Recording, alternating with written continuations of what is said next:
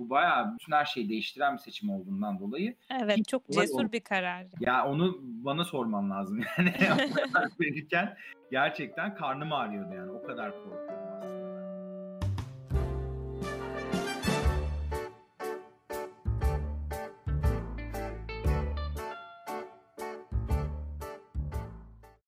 49W'nun podcast özel yayınından herkese selamlar. Ben Necla Aydın ve bugünkü konuğumuz Sinan Büdeyri.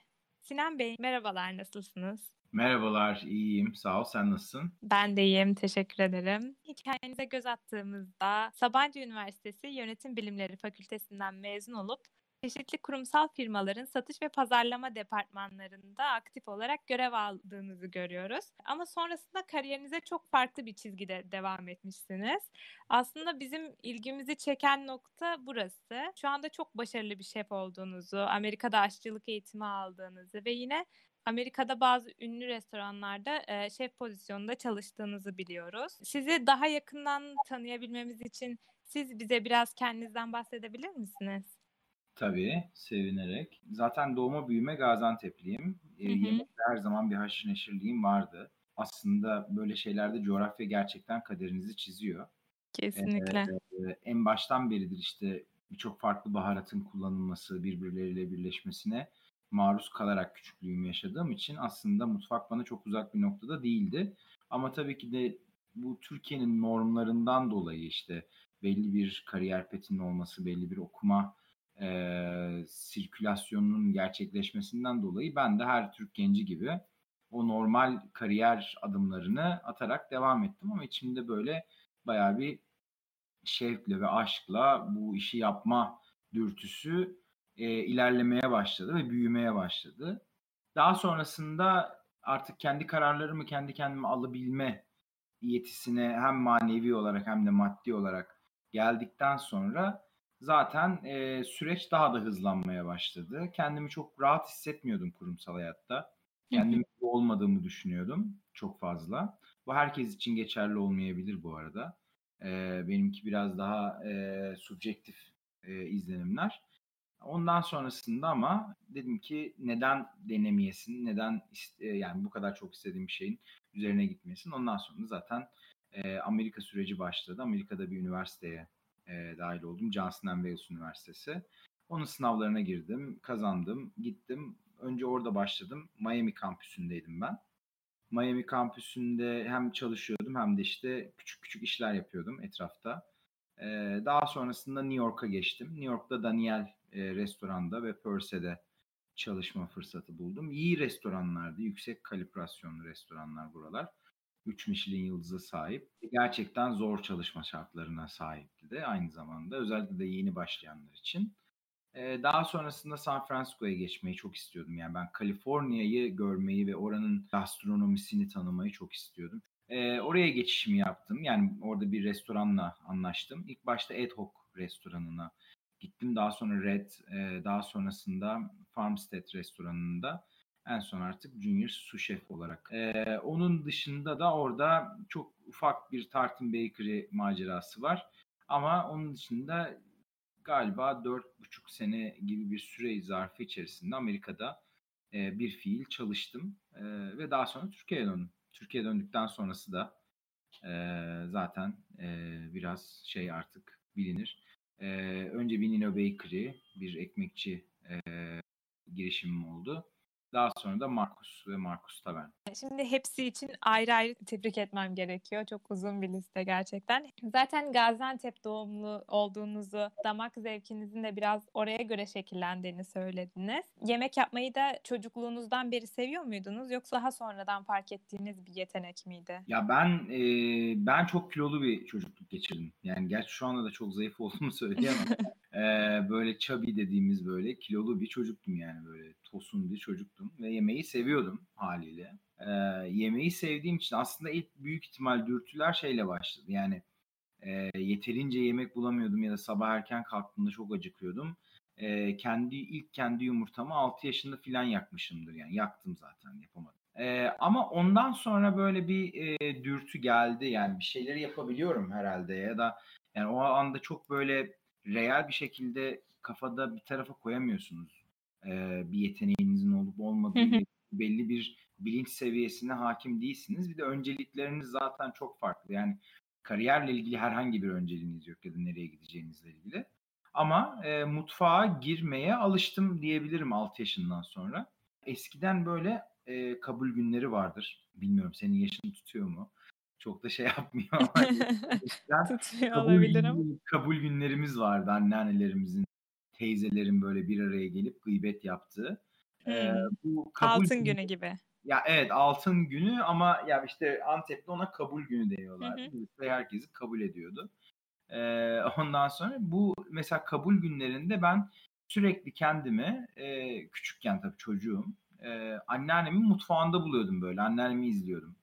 İşte poğaça kapatırdı mesela poğaça kapatmasına yardım ederdim. İşte mesela poğaçaya ilk yoğurt konduğunu orada görmüştüm, öğrenmiştim. Tam olarak neden olduğunu da açıklayamamıştı anneannem. O başka mesele. başka bir e, boyutu işin ama yani bunlara böyle maruz kala kala işte e, mesela hamurun içerisinde tarhun ve mahlep kullanılması. E, bunlar hep benim o zamanlarda yavaş yavaş bilmeden de aşina olduğum bir e, süreç oldu. Onun için evet çocukluğumda aslında yemeğe düşkünlüğümden dolayı ortaya çıkan bir e, mutfağa yatkınlığım vardı ama daha sonrasında bu tabii e, daha da ileriye giderek bir tutku ya da bir işte meslek, bir e, hobiden çok aslında böyle bir amaç haline geldi hayatımda. Evet, yani bir çocuğa göre fazla ilgili ve yetenekliymişsiniz ama dediğiniz gibi e, ilk başta kendi iştahınıza hizmet eden bir boyuttaymış. Yani Tabii. liseden mezun olduktan sonra dediğiniz gibi Türkiye şartları işte kariyer planlaması daha farklı şekilleniyor herkesin kafasında. Yönetim Bilimleri Fakültesini tercih etmenizin sebebi neydi ya da sonrasında satış pazarlama alanına yönelmenizin hani ayrıyetten bunlara da ilgim vardı ya da bunlar da bana şu şu sebeplerden dolayı mantıklı gözüktü diyebilir misiniz? Yani aslında ilgim vardı benim her zaman. Yani yönetim bilimleri ya ben bu arada Sabancı'da geçirdiğim hiçbir yılı boşa geçmiş bir yıl olarak görmüyorum. Çok şey öğrendim Sabancı'dan. Özellikle şu an aslında bir iş içerisinde uzun yıllar var olduğunuzda ve başarıya ulaşmaya çalışıyorsanız eğer bir şekilde kontrol mekanizmalarınızın iyi işlemesi lazım. Yani kontrol ettiğiniz mekanizmaların daha doğrusu iyi işleyebiliyor olması lazım. Bunun için de bu kontrolü sizin tarafından sağlanan kontrolün profesyonelleşmesi gerekiyor. Yani profesyonelleşmediği takdirde zaten kayıp ver, vermeye başlıyorsunuz süreç içerisinde. İnsan e, gücünden de kaybediyorsunuz, maddiyattan da kaybediyorsunuz. Onun için yönetim bilimleri okumak aslında benim çok işime yaradı. Özellikle daha sonrasında e, orada öğrendiğim bazı refleksleri kullanma noktasında bayağı bir işe yaradı. Evet. Ama e, benim ilk üniversiteye başlangıcım açıkçası şey değildi. E, yönetim bilimleri değil. Ben ilk üniversiteye moleküler biyoloji diye başladım. Aa öyle mi? Bunun Aynen. haberim yoktu. Sabancı'da şöyle bir sistem vardı. İstediğin ya iki, ikinci seneden sonra seçebiliyordun. Hı, evet evet biliyorum Sabancı'nın o sistemini. Evet. Yani ikinci seneden sonra seçilebiliyordu. Güzel bir sistem. Hı hı. Ee, hala da sadece Sabancı'da var diye biliyorum. Evet. Ve şey ben aslında moleküler biyoloji okumak istiyordum. Ama dersler o kadar sıkıcı geldi ki yani ben ben aslında çok inanılmaz sosyal bir insan değilim ama böyle çok antisosyal olmayı da sevmiyorum yani. Ve ondan sonra bölümümü değiştirdim aslında. Ee, değiştirirken de yani o kadar çok işte mekatronik yani işte makine okumak istemiyorum. E, laboratuvara girmek istemiyordum. Çok sanatsal bir insan hiçbir zaman kendimi görmedim. Hı o taraflarda çok fazla şey değildi. Aslında şöyle bir seçim oldu. Yani öyle bir bölüm okuyayım ki aslında bölümde olmasın. Böyle her şeyden biraz gelir gelir geçer kendime özgürlük alanı yaratabileceğim bir şey olsun deyince zaten bunun bir tanımı vardı. O da yönetim bilimiydi. Biraz yani, eleme yöntemiyle seçmişsiniz gibi olmuş. Hani ya o evet, olmasın, yani olmasın. Ne okumak istemiyorumu evet. sonra ne, ne okumak durumunda kalacağıma vardım gibi geldi onun için. Zaten Sabancı'nın o sistemi de bence güzel. Hani 18 yaşında net bir karar veremiyorsunuz belki ama ben bir iki sene hani üniversiteyi de gördükten sonra bölümleri daha yakından tanıdıktan sonra daha kolay kendini yönlendirebiliyorsun. Yani kesinlikle katılıyorum. Bir de sadece bu şey de değil. Yani eğitim sistemimizin içerisinde Özellikle ortaokul, lise, ilkokul artık ilkokul, ortaokul birleşti diyebiliyorum. Okul yani ilk öğretim ve ondan sonra lise ve ortaokul dönemlerinde biz zaten tam olarak ne yapmak istediğimizi bilinçli olarak bilinçli bir şekilde bilerek yetişmiyoruz. Süreçlerin içerisinde aslında var olurken ileride ne yapacağımıza göre kendimizi o yaşlarda kurgulamıyoruz. Böyle bir sistem var. Bir sistemin içerisinde var olmak gerekiyor ve bu varoluşun içerisinde de elenmeden var olmak lazım. Evet. Bunun için biz aslında bir savaşın içerisindeyiz ya da bir yarış ne artık nasıl tanımlamak isterseniz. Hı hı. Oradan o kapağı üniversiteye yani kendimizi daha özgürce, daha rahat, daha iyi ifade edebileceğimiz bir alana taşıyabilmek için aslında biz bir hendek atlıyoruz. Ondan sonra o hendeği atladıktan sonra zaten e, ne yapacağınıza karar vermenizde önünüzde bir duvar daha olmaması iyi oluyordu ki Sabancı onu kaldırdı. O duvarı kaldırmıştı. Evet, dediğiniz gibi. Ee, yani eğitim sistemimizde gerçekten düz çizilmiş bir yol var ve hani oradan gitmemiz bekleniyor. Bazı yetenekler beslenmiyor. Belki mesela aşçılık size bir meslek tercihi olarak sunulmadı belki. Yok zaten sunulmuyordu. Benim bu işin içerisinde var olabileceğimi gördüğüm zaman ben liseden sonra yani liseden mezun olduktan sonra AFS diye bir program var. Bu programın işte belli sınavlardan geçip girebildiğiniz bir program. Çok da köklü bir programdır.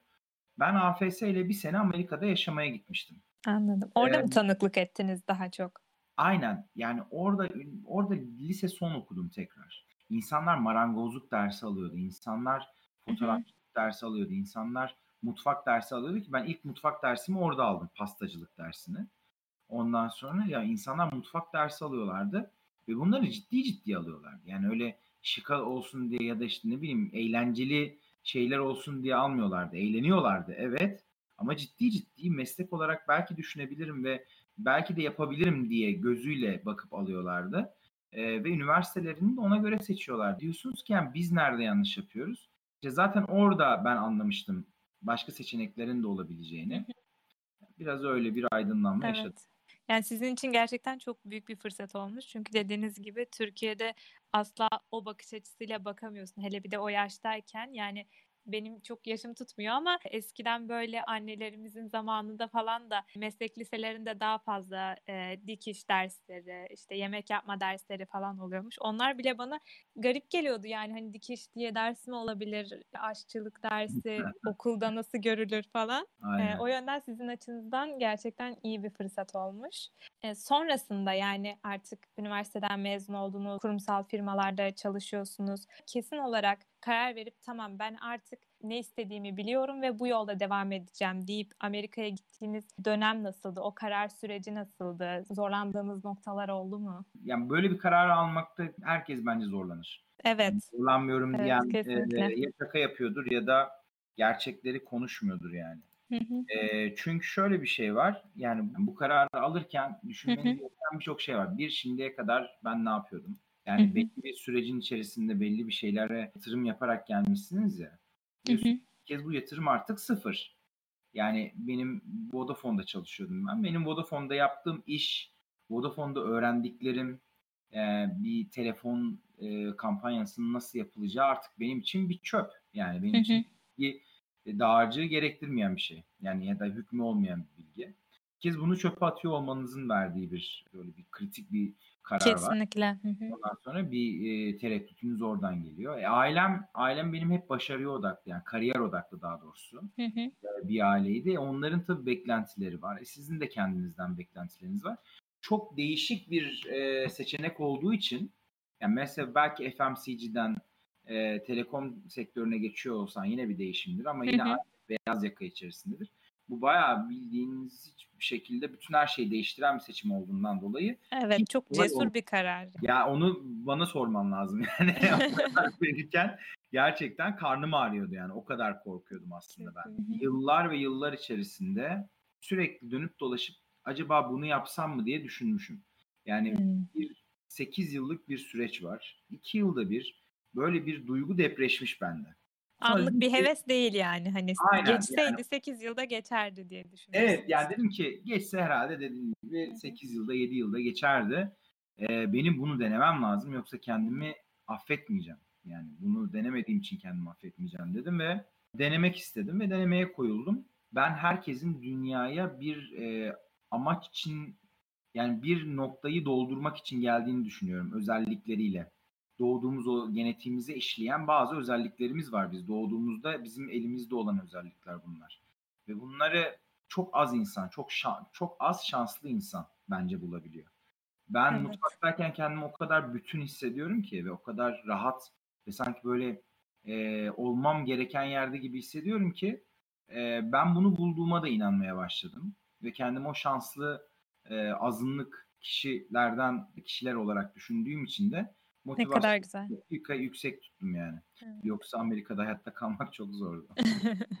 evet onu da soracağım. Dediğiniz gibi sevdiğin şeyin ne olduğunu bulmak, yeteneklerinin ne olduğunu, belki bu dünyaya geliş amacının ne olduğunu bulmak çok önemli. Bunun da ötesinde adım atmak, hani kurulu düzeni değiştirmek, belki pişman da olabilirsin, bir risk var işin ucunda ama bunları rafa kaldırıp yola devam etmek gerçekten cesaret isteyen ve takdir edilmesi gereken bir şey bence. Ya teşekkürler. Çok güzel e, şeyler söylüyorsun. Zor bir süreç ama bu aile ya da herhangi bir şekilde etrafındaki başka insanların desteği olmadan yapılabilecek, çok kolay yapılabilecek şeyler değil. Yani ben o süreç içerisinde ailemden çok ciddi bir destek aldım.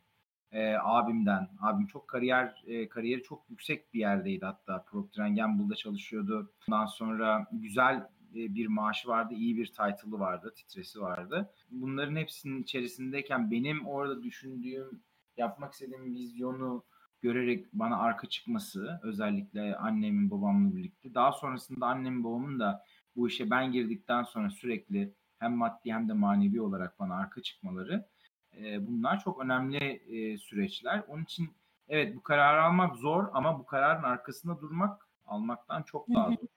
evet Yolda, haklısınız. E, tek başınıza dayanabileceğiniz bir nokta olmayabiliyor. Evet. Peki hiç mi e, ya Sinan bence yapma ya da tamam seviyorsun ama hobi olarak yine yaparsın diyen olmadı. Yo çok fazla oldu.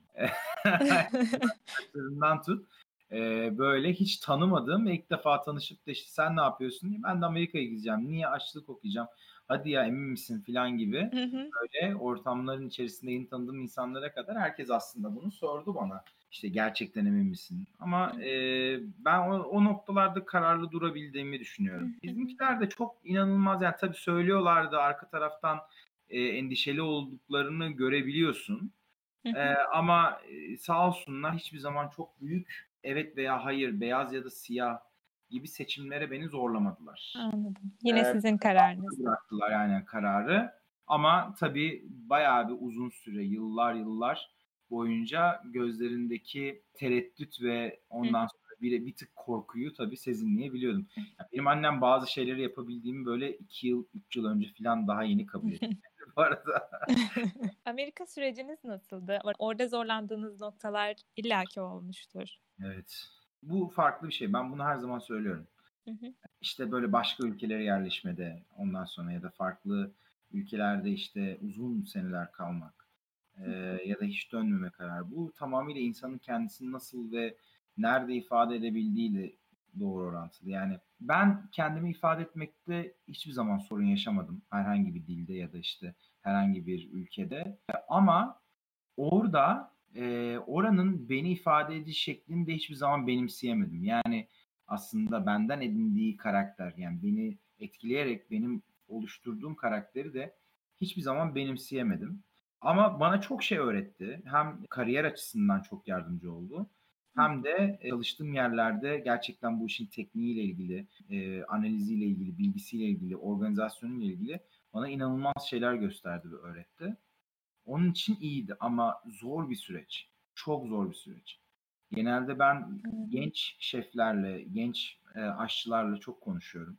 Ondan sonra ve bunlarla konuştuğumda herkes şey diyor işte şef ben de gitmek istiyorum yurt dışında. Diyorum ki yurt dışı seni istiyor mu? Yani soru senin oraya gitmek istemen değil. Herkes istiyor ama yurt dışı seni istiyor mu? Bir kez şöyle bir durumla karşı karşıya kalıyoruz. Biz Türk yani Türk halkı olarak yani kültür olarak biz çok daha duygusal bir e, milletiz. Bizim işte iletişimimizde daha füturlu e, iletişim yöntemlerimiz vardır. Daha az küfürlü, daha az e, rencide edecek bazı sınırlarımız vardır. Ama Amerika'da ya da yurt dışında bu sınırlar çok daha geniş.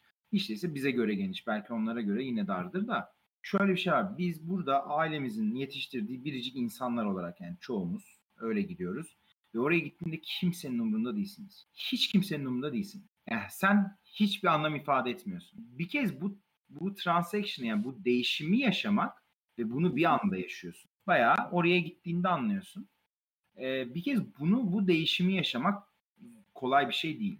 Psikolojik olarak da zor bir şey. İkincisi de orada sıfırdan tek başına kendi kendine bir şeyler edinmen lazım. Bir tecrübe olsun e, ya da herhangi bir şekilde bir kariyer e, yolu kendine edinmen gerekiyor ama aynı zamanda şöyle bir şey var. Kimse e, kimseye hiçbir e, yardımcı olma gibi bir istek ya da hevesin içerisinde de değil. Mesela biz burada bazen ben görüyorum mutfaklarda mesela birisi çırpınıyor.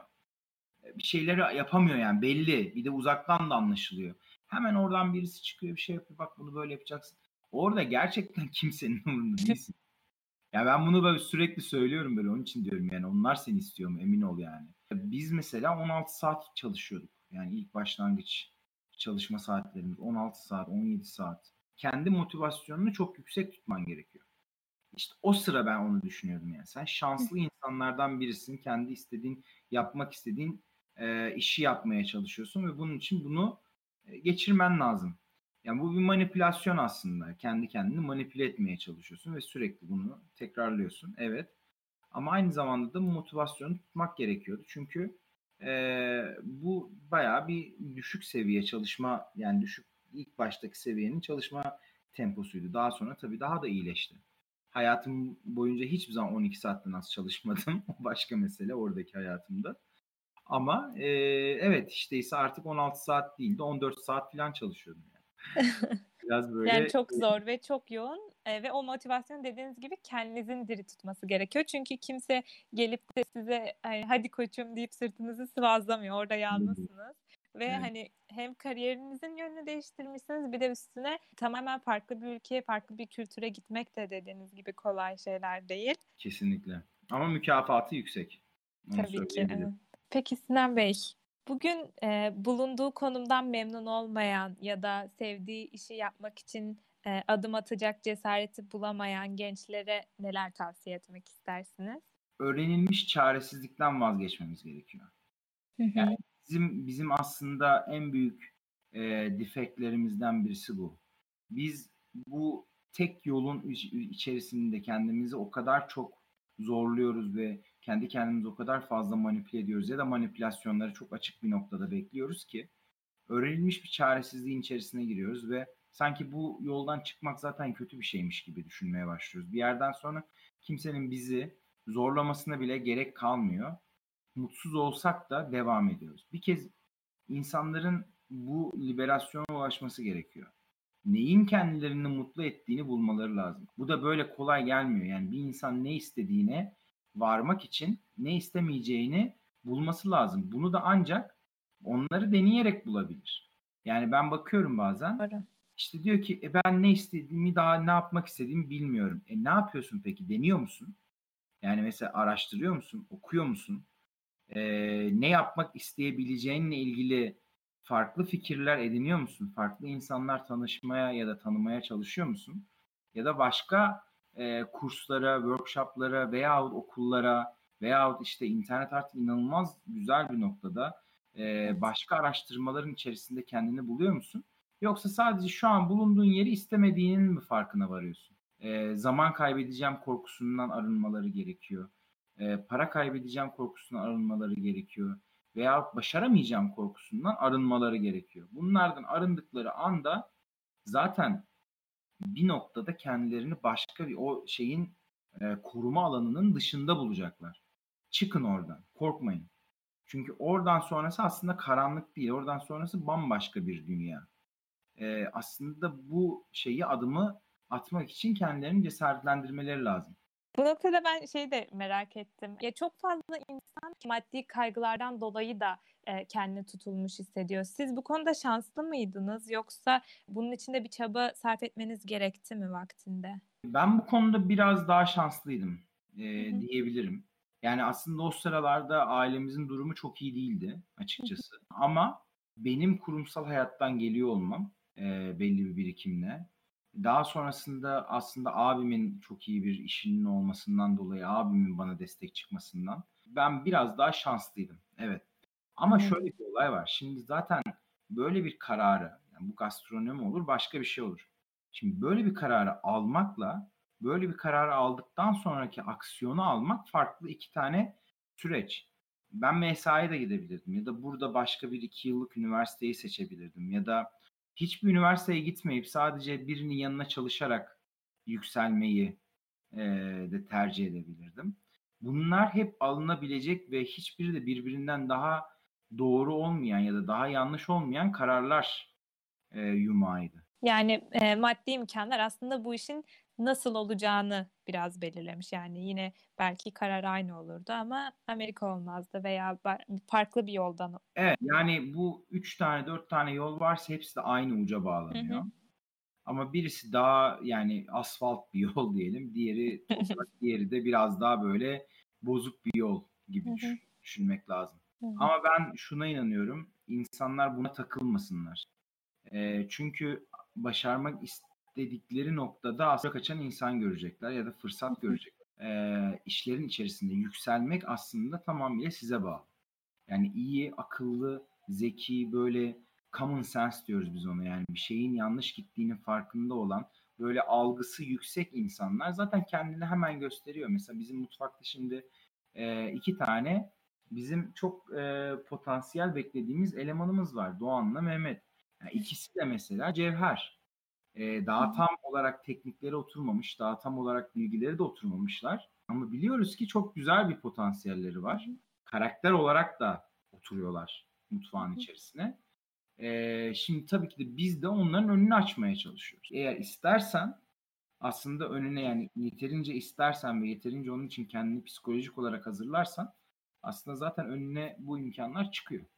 Yani belki de bu süreçlerden de zaten geçilmesi gerekiyor. Hani sonunda başarıya, e, o mükafata ulaşabilmek için belki de biraz pişmek gerekiyor mu denir. Siz de çok zorluk yaşamışsınız Amerika'nın rekabetçi ortamında. Ya kesinlikle bu çok doğru bir tanım. Çünkü şöyle bir şey var. Tamam okey benim o noktada imkanım vardı ve ben Amerika'ya gittim ama orada hayatta kalabilmek için yani orada kimseye ben para verip de bana iyi davranın demiyordum yani diyemezdim.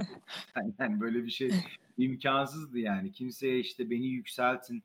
Hele de. Amerika gibi bir yerde. Hele de Evet. gastronomi gibi noktada e, torpil koyup da kendini orada işe aldırmak gibi bir dünya yok. Yani ben çok daha zor bir e, sistemin içerisine entegre olmaya çalıştım. Yani olamayanlar çok fazla oldu. Hı hı. Elenenler. Evet. Peki Sinan Bey, benim galiba soracaklarım bu kadardı. Sizinle tanıştığıma çok memnun oldum. Ee, Ben bu de sohbetten de çok keyif aldım. Çok teşekkür ediyorum.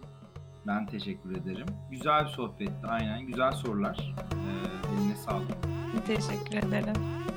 E, iyi oldu böyle bir geçmişe gelmek.